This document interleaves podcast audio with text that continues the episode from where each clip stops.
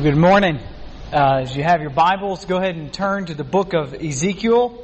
You can open your Bible and turn there, or you can tap on it and scroll there, um, however type of device you have. Uh, I don't know if many of you have heard a sermon from the book of Ezekiel. Uh, Heather and I were talking last night about how few uh, we've heard from the book of Ezekiel. It's not one that's preached on a whole lot.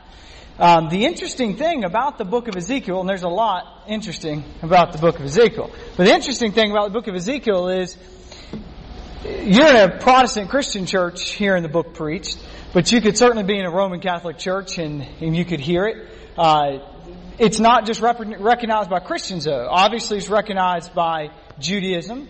Um, it is also recognized by the Armenian Church, the Eastern Orthodox Church, uh, the Baha'i faith, uh, it is also recognized, though not part of the Quran, the uh, prophet Ezekiel is going to be recognized by many Muslims. Uh, now, while that, and that's actually pretty much true for most prophets. The interesting thing about this is that this book, to, to have such wide enjoyment across these very different religions, folks, this is a wild book. I mean, it's wild. Uh, if anyone ever makes a movie called Ezekiel. Don't go watch it. Um, if if they give it any other rating than an R, you know it's not based off of Ezekiel. And if they do give it the rating it deserves, which is an R, you don't need to see these things with your eyes. It will not be good or wholesome for you. And this isn't new. It's actually said among the rabbinic tradition that the rabbis would never allow a woman to read the book of Ezekiel. Um, it was also not allowed that any man under the age of 30 was allowed to read this book because of the things contained within it. And they weren't real comfortable about the age of 30, but they felt stuck because that was the age that most of the visions were given, the age of Ezekiel, and most of the visions were given to them. It is a wild book. And I gotta tell you this week, as I've, uh, in the, in the days before, is I've spent a lot of time with Ezekiel, he and I are friends, um, I really have grown to love Ezekiel. Um, don't get me wrong. Ezekiel's a wild guy. I wouldn't leave him alone with my children. Uh, I, I, don't think I would let him lead a youth retreat, and certainly not a women's ministry devotional. Um, he's wild, uh, but I'm going to tell you, you're going to see this. Ezekiel has more faith and perseverance in his pinky finger than I've ever thought of having. He loves God, infatuated with the glory of God, has a deep concern and empathy for the people of God. He believes God's word. He follows God. He obeys God. He believes very deeply that what God promises will be true. And for that reason, you will love this man when we finish this morning. I'm sure of it. He has the unique privilege of being both a priest and a prophet who spent the first 30 years of his life in Jerusalem before being carted off to Babylon. Let's read the first verses of Ezekiel chapter 1 together and then uh, we'll, uh, we'll go to the Lord and, and ask for help uh, in prayer. Alright, so Ezekiel chapter 1, verses 1 through 3. In the 30th year, most folks think that means of Ezekiel's life, which is kind of odd, but we're not going to dive into it now. In the fourth month, on the fifth day of the month, I was among the exiles by the Chebar Canal. The heavens were opened. So he's in exile. Keep that open in your um, minds. He's in exile in Babylon by the Chebar Canal. The heavens were opened and I saw a vision of God Keep that in mind. That's going to be very important. On the fifth day of the month, it was the fifth year of the exile of King Jehoiachin, the word of the Lord came to Ezekiel the priest, the son of Buzi, in the land of the Chaldeans by the Chebar Canal, and the hand of the Lord was upon him there. And there goes the rest of the book of Ezekiel. Let's go to the Lord and ask for help.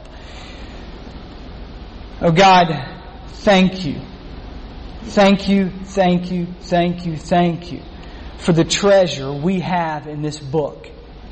It blows my mind that we're sitting in a land that Ezekiel would not have even known of. We are gathered in a very comfortable setting And we are going to listen to a man who grew up on the other side of the globe in a very different time tell us what it is we can believe about you past, what it is we can believe about you present, and what it is, praise God, we can believe about you future. That is an amazing gift from you. Oh God, let your people now not squander the opportunity to hear the word of God from the prophet Ezekiel. Thank you for this man's faith. I admire it deeply. Thank you, God, that you spoke. And now, God, we pray that by your Spirit, the name of Christ through the book of Ezekiel will be, will be lifted high. Our shepherd, our king, will be loved and adored. And for those who are outside of your flock, but praise God, are in the midst of God's children this morning, oh God, by your word, through your spirit, would you save them? Lord, we ask these big grand things to you, our great God, knowing and believing you will accomplish all that you have deemed. We ask all these things to you, Father, through Christ, to now be applied by your Spirit through your word. Amen. Well, I've given title of this uh, sermon, God Strengthens. Uh, you're going to be shocked by this, but I sat around a long time and thought of that title. I titled it that way because Ezekiel means, I bet you guessed it, God strengthens. Um, so uh, the takeaway this morning is that God strengthens His people with the promise of His Word. So let's quickly run up. If you're landing right here this morning, you, have heard the name Ezekiel for, before, but you're not real sure. You're really not that familiar with the Bible. That is just fine. You found your, play, yourself in the right place. Let me try to catch you up with the time period we're talking about, okay? So, I always think you can start this way on a timeline. If you start with Abraham on one side, and you start with the cross on the other, then we would be right in the middle, 2,000 years past would be Abraham, 2,000 years forward would be Jesus. And I think I've got, there we go. So there's Jesus. Take us forward. Oh, we'll go, there we go. Alright, Jesus 2,000 years, present day, here we go. Perfect. Alright, so Jesus is right in the middle of Abraham and right in the middle of us. Now keep going. Now, if you look at the time period between Abraham and Jesus, so that's 2,000 years. You can split that. I love how the Bible does this for us. You can split that right down the middle, pretty much, and you are going to find yourself with a guy by the name of David. Pretty important guy. Alright? So, about halfway in between that time, um, so you got the kingdom of David, God's people all in Israel, about halfway in between that time, uh, what we see is the kingdom will fall apart. And, and so in 931, uh, we see the kingdom of Jerusalem divided. Jerusalem is the southern part and Israel will be the northern part. And then the very next thing that happens after years of prophecy, promising, and that's where these books that we've looked at have said, they keep telling the northern kingdom, keep it up, you're gonna be carted off. Keep it up, you're gonna be carted off. And sure enough, the Assyrians take them over. Israel's led into captivity by Assyria in 722. That leaves who? Well, if the north is gone, that leaves the south. And us in the southern part of the United States says, yeah, that figures. Uh, but, uh, so up and, and so then, uh, they are there till when? 586 BC, the exact same thing happens to Jerusalem. And that matters a lot because what was situated in Jerusalem? The temple. And what was the temple? It was an amazing, amazing gift of God moving on human history to say, I will dwell among my people there in the temple. And in 586, Jerusalem fell. And in 586, the temple fell. And in 586, a lot of people were carted off to Babylon. Now, uh, Ezekiel would have been carted off a little bit earlier than 586. He would already have been in Babylon at the time that this happened. The people of Israel were devastated and they're confused. How is it? We can be the people of God And God could let this happen. How is it? We could have the temple and this could happen. Now one of the reasons they're confused is they had been lied to by the teachers of God's Word to tell them, well, if you have the temple, this cannot happen. It was a bold-faced lie. The people wanted to know, has God forgotten us? And I don't even have to guess. With enough, the faces looking at me this morning, just the number of them, there are folks in here asking some similar questions. How is it that God could let this bad thing happen to this good person? How is it that these horrific evil events watching displayed on our evening news, how could a good God let those occur? How is it that if God is for me, I'm going through what I'm going through? Folks, those are the questions that Ezekiel was answering because those were the questions that the people of God were asking. You've come to the right place at the right time with the right book. What you are going to see answered by the book of Ezekiel this morning is nothing shy of the Christian gospel. I think it is the answer that Ezekiel gives the people then. I think it is the best answer we can give to those questions today. It's as if the the, the Bible pretty much says to us, you know what? Before I give you a clear, detailed answer, I want to instead teach you how to frame the questions. And I think that's what you're going to see this morning. So let's jump off verse 4, chapter 1. Get ready because Ezekiel begins with a bang. Alright, this is a vision he's seeing. You might feel like you're seeing visions after this. As I looked, Behold, a stormy wind came out of the north, and a great cloud with brightness around it, and fire flashing forth continually, and in the midst of the fire, as it were gleaming metal. And from the midst of it came the likeness of four living creatures.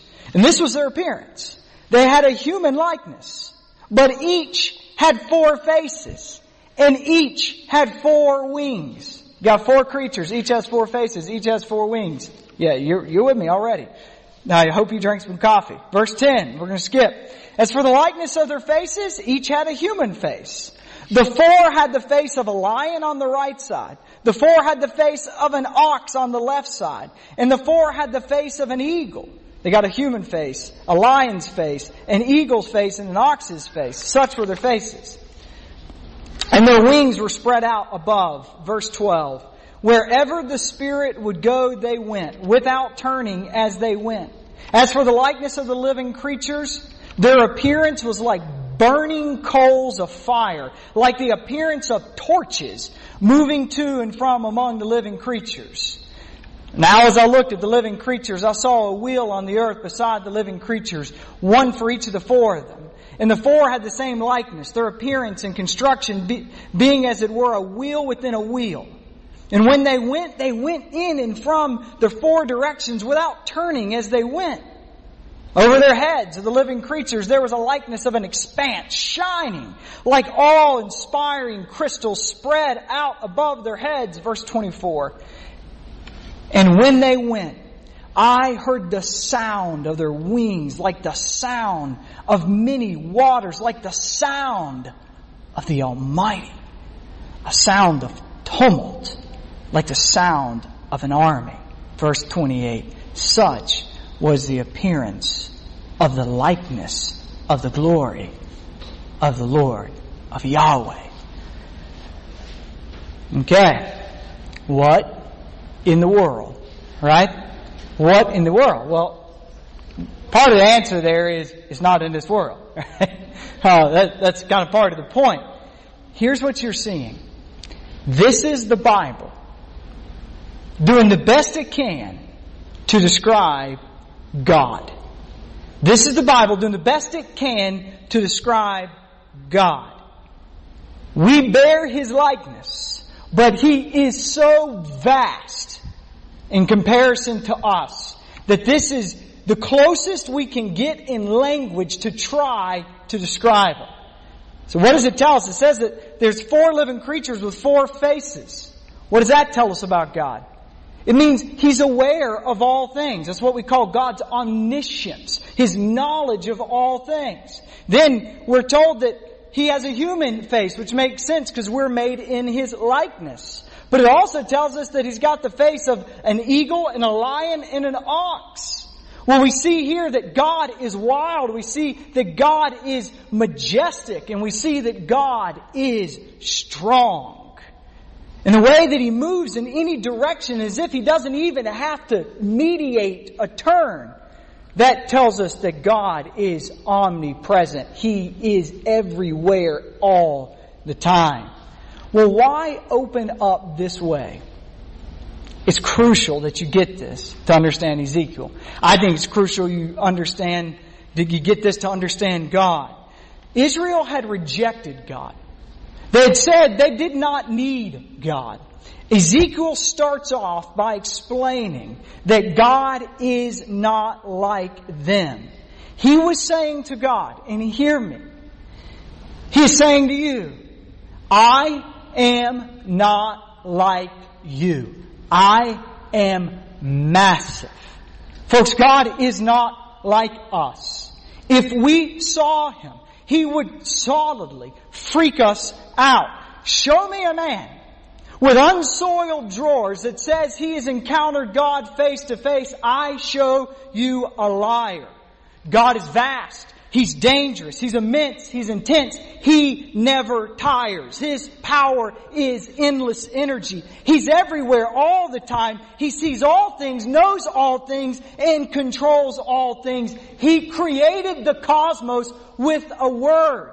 Take the sun. It holds everything around us into being. Every strong planet around us is held into being because the sun is so massive. God had the idea of the sun and it's not like God had an idea to bring about the sun. It's that His idea brought about the sun. The sun is what happens when God gives an ounce of middle energy. He is massive. He does not change, has never changed, cannot change. He's perfect, He's right, He's always good. He is not like us. He is God. That should wake you up at least. Um, why that way? That's how Ezekiel wants you to start. He wants you to go, whoa. That's the start. That's Ezekiel. That's God saying, I am God. A life-changing book for me, and I've quoted this many times for you. Probably 15 years ago, I read R.C. Sproul's Holiness of God. just destroyed me. He said this. He said the failure of modern evangelicalism is the failure to understand the holiness of God. I think he is dead right. I think he's dead right. I believe with all my heart that if a church settles on the immensity of God, then, and that only happens through His Word, I'm telling you, a new day is on the horizon. Because then and only then do people actually encounter God. And what happens when people encounter God? Well, unlike our Christian subculture that pictures it with people with hands raised and smiling faces, let me show you what happens more often, most often in the Bible when people encounter God. Ezekiel 1 verse 28. He just saw all that. Such was the appearance of the likeness of the glory of the Lord. And when I saw it, and when I saw it, I fell on my face. Sproul in the same book, Holiness of God, says, the clearest sensation that a human being has when he experiences the holy is an overpowering, overwhelming sense of creatureliness. That is, when we are in the presence of God, we are humbled and become most aware of ourselves as creatures. The clearest sign that you have experienced God is humility. A proud church has not experienced God, and let me say, they will not experience God but when God is seen in all of His glory and all of His greatness, the people of God will be floored and they will be humbled. Ezekiel starts with the first component of the gospel, and that is God God is massive, He's perfect, and He's holy. The first component of the gospel is God. I think we've got. You see that in chapter 1, but one of the things that will always happen anytime you experience God, exactly as Sproul stated, exactly as Ezekiel did, you're going to experience yourself. Because you're going to compare, you have no other way to do this. He's so perfect. You're going to look at yourself and realize, I'm nothing like that. And that leads us to the second component of the gospel, the second part of Ezekiel's argument found in Ezekiel chapter 2, and that is man. Alright, so verse 1 of chapter 2. He said to me, Son of man, stand on your feet, and I will speak with you. And as he spoke with me, the Spirit entered into me and set me on my feet, and I heard him speaking to me. Now just, that's a subtle point, but get that. The only way he can even stand up is that God gives him the energy to stand up. That's what happens to you encounter God. Son of man, I send you to the people of Israel, to nations of rebels who have rebelled against me. They and their fathers have transgressed against me to this day. God refers to Ezekiel as the son of man. Now that is, there's a lot going on there, but one of the most important things is Ezekiel is a representative of the class of all mankind. Stand up and represent mankind. That's what he's saying to them. And, and not just as he representing mankind, but he says, I'm sending you to Israel. And Israel was what? Well, they were the people of God. Their job was to represent God to the pagan nations around them. I've said a, a, few times as we've walked through the Old Testament that you could sum up the Old Testament in, as two stories of two uh, of, of two sons. One Adam, and the other one Israel. Adam is the first story. It's recorded in the very first three chapters of Genesis. And what happens there? Well, God shows Adam great blessing. He gives him great favor. And what does Adam do? He sins. And what does God do? He judges him. Where Adam enjoyed the presence of God because of Adam's sin and judgment of God, he was told to leave the presence of God. The second story is the story of Israel. It's a promise made to Abraham. Like Adam, God shows great favor, blessing, love to Israel and allows them uh, to actually enjoy His presence. That is mediated to them through the temple. And yet, like Adam, Israel does what? They reject God.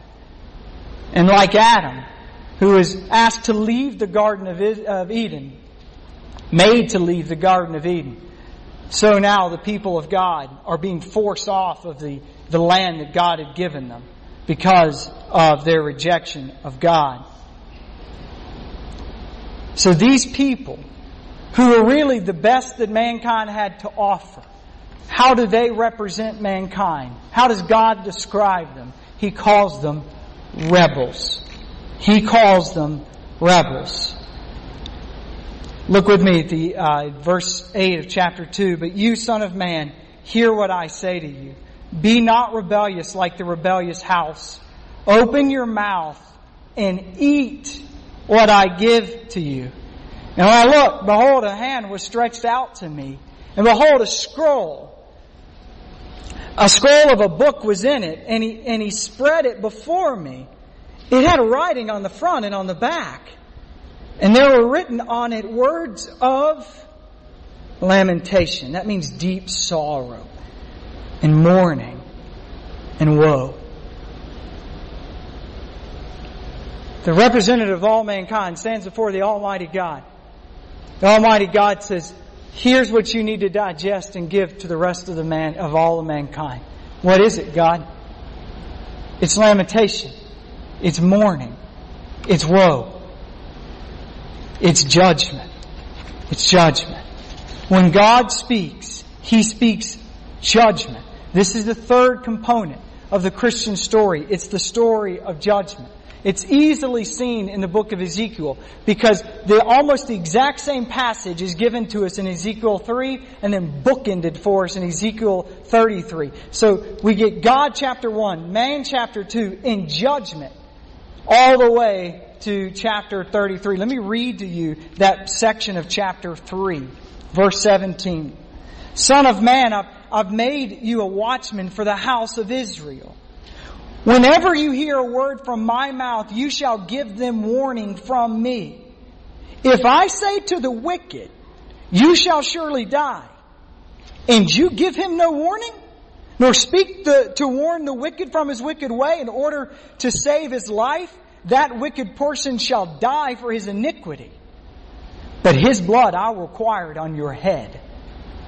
But if you warn the wicked, and he does not turn from his wickedness or his wicked way, he shall die for his iniquity. But you will have delivered your soul. Listen, Christians are often maligned for a fire and brimstone type of message. And at times, to be quite honest, we've been fairly chastised because at times we cast judgment with our words. And the Bible never asks us to cast judgment with our words. God alone casts judgment. But the Bible doesn't just ask, the Bible commands that we warn of judgment. If it seems odd to you that two thirds of the book of Ezekiel is judgment, let me be frank with you and tell you that probably means you haven't spent a long time reading the entire Bible from front to back. I promise you, if you'll take the time to do it, start at the very beginning and go to the very end. I know it's a long book, but there are longer books and people read them, right? Just read it. Divide it up. Go to our website every day. We'll tell you exactly what to read. And in one year, you'll have it done. Just giving you some help. Alright. If you do that, I promise you, you're going to walk away and realize that two thirds of the Bible is judgment. That's what happens when man meets God. Well, these chapters contain some very colorful ways to describe the grotesque nature of Israel's sin. We're not going to look at all of them in mixed company together this morning, but I want to take you to a couple of the saddest passages. First, in Ezekiel chapter 10, verse, uh, chapters 10 and 11. Remember, Ezekiel, he's, he's different than a lot of prophets. He was a priest. So he actually spent many of his years, at least a dozen years, in the uh, temple performing his priestly duties. He loved the temple. And God gives him the gut wrenching vision of God departing from his temple in Ezekiel chapter 10. Verse 18. Then the glory of the Lord went out from the threshold of the house and stood, stood above the cherubim. And the cherubim lifted up their wings and mounted up from the earth before my eyes as they went out with the wheels beside them. This should sound very familiar. It's the exact same vision of God as Ezekiel 1. And they stood at the entrance of the east gate, east gate of the house of the Lord, and the glory of God of Israel was over them. God left the temple. Chapter 11, verse 22. Then the cherubim lifted up their wings. I love hearing your Bibles turn. I'm telling you, I absolutely love it. Uh, then the cherubim lifted up their wings with the wheels beside them, and the glory of the God of Israel was over them. And the glory of the Lord went up from the midst of the city and stood on the mountain that is on the east side of the city. This is a dreadful account. This is horrible news for mankind. Our best representatives, the nation of Israel, where God actually came to dwell. And what is the indictment of God upon that project? I will not dwell here any longer. He leaves. You'll notice that the account intentionally parallels the account of Eden. Who was it who held the gates of Eden closed with a sword of fire but the cherubim? Who is it that escorts the glory of God out of the temple and out of Jerusalem? It's the cherubim. God is clear. He will not dwell with sinful man. God is serious about judgment. He often asks Ezekiel to act this out. These are some really weird accounts. Heather and I were laughing about some of these last night. Uh, there's a lot of my favorites actually, but one of them is he tells Ezekiel basically, you just go in and out every day and pack up your stuff and leave, and then come back. And then when people say to you, what are you doing? You say, I'm going to do what you're going to do. I'm packing up my stuff. Um, I, Heather said, you know, that's kind of weird, but he actually had to do that, right? I said, yeah, can you imagine? What you're doing today? Same thing I did yesterday. I'm packing it all up. I, I hate moving. I hate it. That would be judgment of God on my soul if he said, you gotta move day in and day out for 30 days straight. Just take me, Lord. Just take me. Well, that was it. One of the saddest accounts comes in chapter 24, and I gotta tell you, this is, this is the point when Ezekiel to me just melted on my heart. Chapter 24, verse 15. Remember, we're still in the judgment section. The word of the Lord came to me, Son of man. Again, he's a representative. Behold, I'm about to take the delight of your eyes away from you at a stroke. imagine. First imagine a three-year-old comes up to you and says, I'm about to take the delight of your eyes away from you at a stroke. Now, besides the fact that you'd be impressed by their grammar, uh, you would probably not be but too worried, right? Now imagine the most powerful person you can imagine walks into your room and says, I'm about to take the delight of your eyes away from you with a stroke. Now imagine the God of the universe who you actually have encountered turns to you and says, I'm about to take the delight of your eyes away from you with a stroke. Yet you shall not mourn or weep. You shall not, nor shall your tears run down. Sigh, but don't do it aloud. Make no mourning for the dead. Bind your turban. Put on your shoes on your feet. Do not cover your lips, nor eat the bread. So I spoke to the people in the morning, and at evening, my wife died. And the next morning, I did as I was commanded. What's the delight of Ezekiel's eyes? This man who had everything taken from him? His wife. God walks in one day and says, she's gone. And he says, you aren't going to mourn or cry at all. Now just swallow that.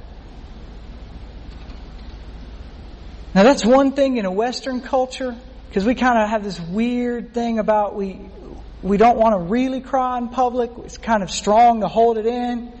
That's not necessarily going to be like that in the East even today. You cry, you grieve out loud in public or something's wrong with you. That's the culture Ezekiel's in. The only people who don't grieve in public are those who don't love the ones who are lost. And you're asking a man whose wife's described as the delight of his eyes to go about among his people and not even shed a tear?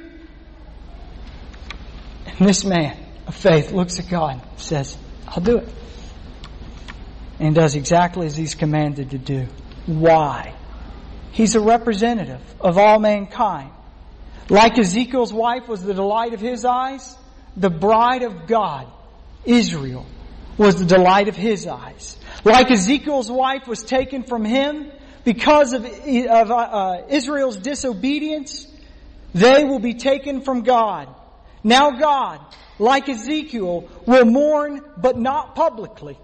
Instead, God will publicly judge His people as if they were not His people in full view of the pagan nations, even by the pagan nations. God judges. Okay. So God is holy. We put these together. Man has rejected God and man will be judged. Now I want you to look at that picture right there. You've got to get this about biblical theology. Look at it. That is all the biblical theology that most men and women who walk the earth will ever know. Every man, every woman will know that. I promise you. Every man and every woman will realize there's a God. And every man and every woman will realize that they are not God and they deserve His judgment. Get that. You have to get that. You won't care at all about evangelism if you get, don't get that. And you will not care about the holiness of God if you don't get that. Praise God. There's Ezekiel 34. I'm telling you, if you look at that picture right now, and I said there's no more pictures coming, folks, that should be the worst news you would ever hear. But praise God, there is coming in Ezekiel chapter 34. Read with me verse 11 of chapter 34. For thus says the Lord God, Behold I, I myself will search for my sheep and will seek them out. As a shepherd seeks out his flock, when he is among his sheep that have been scattered, so I will seek out my sheep. I will rescue them from all places where they've been scattered on a day of clouds and thick darkness. Verse 15. I myself will be the shepherd of my sheep. I myself will make them lie down, declares the Lord God. I will seek the lost. I will bring back the strayed. I will bind up the injured and I will strengthen the weak. So God who has scattered His people will shepherd His people. God claims, now hear this claim, I trust no one short, short of God Himself to shepherd the people of God. I'll rescue them. I'll heal them. I'll feed them. I'll take care of them. I will get them home. Now, keep reading. Let's go to verse 23. And I will set up over them one shepherd. You're going to set up a shepherd? I will set up over them one shepherd, my servant David, and he shall feed them. He shall feed them and be their shepherd. And I, the Lord, will be their God, and my servant David shall be prince among them. I am the Lord. I have spoken. Now, wait just a second. You just said that you were going to shepherd your people. We just heard you say you were going to feed them. You were going to take care of them. Now, you got somebody else, a servant, taking care of them? Which is it, God? You going to take care of the people or is your servant going to take care of the people? A lot of faiths that can read Ezekiel. I am telling you, the Christian faith is the only one that can make any sense out of Ezekiel 34. The only faith. John chapter 10. John chapter 10. I want you to hear from a man. He's from Nazareth. Goes by the name of Jesus. happens to be born of the line of David. He says this in verse 11. I am the good shepherd. The good shepherd lays down his life for the sheep. He who is a hired hand and not a shepherd, who does not own the sheep, sees the wolf coming and leaves the sheep and flees, and the wolf snatches them and scatters them. He flees because he is a hired hand and he cares nothing for the sheep. I'm the good shepherd. I know my own, and my own know me. Just as the Father knows me, and I know the Father, and lay down my life for the sheep. What is Jesus claiming? Oh, buddy, this is good. He is not just claiming that he's a good shepherd, but he's claiming that. He's explicitly denying that he is a hired hand. You see how helpful that is to Ezekiel 34? Jesus doesn't find enough to say I'm a shepherd. He explicitly denies that he's a hired hand. I am the one promised. These are my sheep because these are my father's sheep and I and my father are, you can finish it, one. This is a massive turn in the book of Ezekiel. Because we get a promise that God is going to shepherd his sheep. And we get an answer that the line, it's going to come, the shepherd's going to come from the line of David. That means there's only one way, there's only one way for this to happen. You got to get a man who's God, who's born of the line of David to shepherd the sheep. But now, notice that just because Jesus comes, and we do, we now have God, we have man, and we have Christ. But notice that just because Jesus comes, that doesn't mean judgment is gone just because Jesus is here. Unless this shepherd is willing to do what? Lay down his life for who? The sheep. He's got to protect the sheep from who? The wolves. Here's the ironic thing about the Christian message.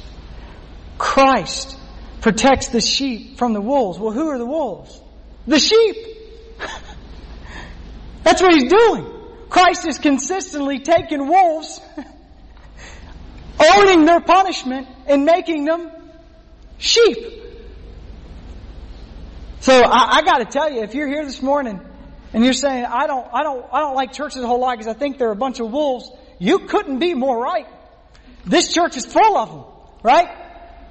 But by God's grace, we're praying. He's making us a lot more like sheep and a lot less like our old self wolves, right? That, that's the promise. So how is it that judgment goes away? Judgment goes away because Christ owns the judgment. Christ owns the judgment. I think we have that on the next slide. As God saves His people, His people will not be left unchanged. His people will not be left unchanged there will be a response, a change in his people. Look with me at Ezekiel chapter 36 verse 22. Therefore, say to the house of Israel, thus says the Lord God, it's not for your sake, O Israel, that I'm about to act, but for the sake of my holy name, which you profaned among the nations to which you came. Verse 25. I will sprinkle clean water on you, and you shall be clean from all uncleanliness, and from all your idols I will cleanse you, and I will give you a new heart and a new spirit I will put within you, and I will remove the heart of stone from your flesh and give you a heart of flesh. I will put my spirit within you and cause you, listen to that language. I'm going to put my spirit within you and I'm going to cause you to walk in my statutes. That's called wolf turning into sheep. And cause you to walk in my statutes and be careful to obey my rules. You shall dwell in the land that I gave your fathers and you shall be my people and I will be your God. So there will always be a response. Inasmuch as Christ touches a life, there will be a response. But notice, that response does not owe itself to the merit of any man. There's nobody among the sheep going, I got in here because I turned myself into a, to a, from a wolf to a sheep. Every person has the same testimony. I used to be a wolf, but by God's grace, He and He alone made me a sheep. God changes us. How? Well, while man is dead in his sin, and I mean dead, dead, dead in his sin, God is massive in His grace. He brings about new life by His Spirit, and here's how He does it. This is why we believe it with everything here. Through His Word. Ezekiel 37. Brother Tim Hooser asked me this morning if I was going to sing Ezekiel called them dry bones this morning. Um, I told him no. Um, so I'm sorry if you're disappointed, Tim. But here's the closest I can get. Ezekiel 37, verse 1. The hand of the Lord was upon me. Now remember, you just got to situate this in a chronological order. Not all the prophets are like this, but Ezekiel is. He he walks it. This is chapter 37. It's after chapter 34. It's after chapter 36. It's important. This there. This is chapter 37. The hand of the Lord is upon me. He brought me out in the spirit of the Lord and he set me down in the middle of the valley. It was full of bones. See, we don't get freaked out enough. We read stuff like that again. I set you out by yourself in the midst of a valley full of bones. You will be upset. And he led me around among them. And behold, there were very many on the surface of the valley. And behold, they were very dry. So he got close. He was close enough to say there's nothing on them. That's what the dry part means. If, if you're not into biology much like I'm not, I, I just find it sick. Uh, but if you're not in it much, then you, only thing I know about this biologically is if it's dry, it's not alive. Right? And I know this because it works for my grass. Dry grass, not live grass. Right? That, that, that works. Please don't walk out and that's the only thing you learned this morning. These bones were dead, dead, dead, dead. And he said, Son of man, can these bones live? And I answered, Oh Lord, you know. That's the right answer. Because that was a tough question.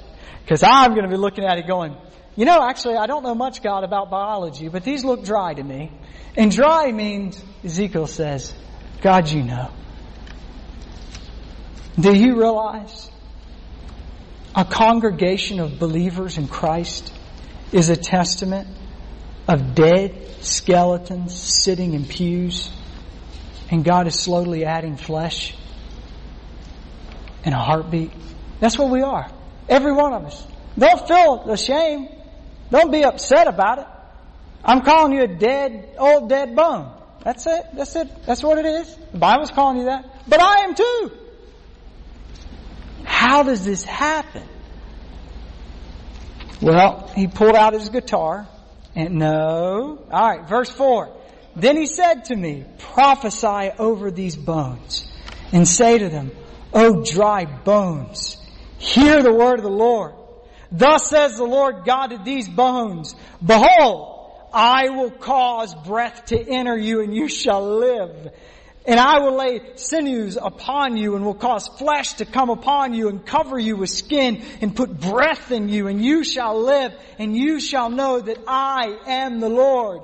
Verse 7, so I prophesied as I was commanded. That's gotta be weird. And I, and as I prophesied, there was a sound. And behold, a rattling. And the bones came together, bone to its bone. And I looked, and behold, there were sinews on them and flesh had come upon them and skin covered them, but there was no breath in them. Then he said to me, prophesy to the breath, prophesy, son of man, and say to the breath, thus says the Lord God, come from the four winds, oh breathe, and breathe on these slain that they may live. So I prophesied as he commanded me, and breath came into them, and they lived and stood on their feet, and they were an exceedingly great army. God brings life by His Spirit through His Word. That's how He restores. And as He restores, He brings hope. As God restores, He brings hope. But our hope, it's not a, just a big word that we use. It's a certain type of hope. It's described for us in chapters 40 through 48. I, I believe that the main point of those chapters is this hope. And that is the hope of every person is that God will one day dwell with man. The hope of every person who believes in Christ is that God will one day dwell with man. The final chapters of the book of Ezekiel are a picture of the future temple. What is the temple? What was it? We said it over and over. Why does the temple matter? Because it is where God dwells with man. Do you realize that our hope, your hope, the answer to your questions as to how God can allow this, what's going on, what is this all about, what are you doing, is that God is going to one day, across the entire cosmos, He's going to turn the cosmos into His own temple. And the world will become the place where God dwells. God will dwell with man. Now Ezekiel 40 through 48 has a lot of weird stuff. But I'm telling you, it all comes down to this promise. God will dwell with man again. Friend, you may be here this morning and you have never, ever listened or heeded the word of God and the warning of God about your sins. Heed it this morning. God will judge you. Do not let Ezekiel 33 be the final chapter of your life. Don't let it. God will judge you. But He has a shepherd king who is ready to save your soul.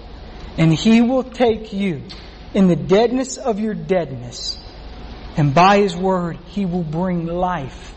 And I'm telling you, that is going to be life for us one day. We are going to dwell with God one day. This was Ezekiel's answer to a horrific tragedy. His answer was, God is God. Man is man. Judgment will happen. Christ is coming. He will change us. And one day, God will make it all right again. That is the Word of God to you this morning. Wherever you are, that is the Word of God. Heed it and obey.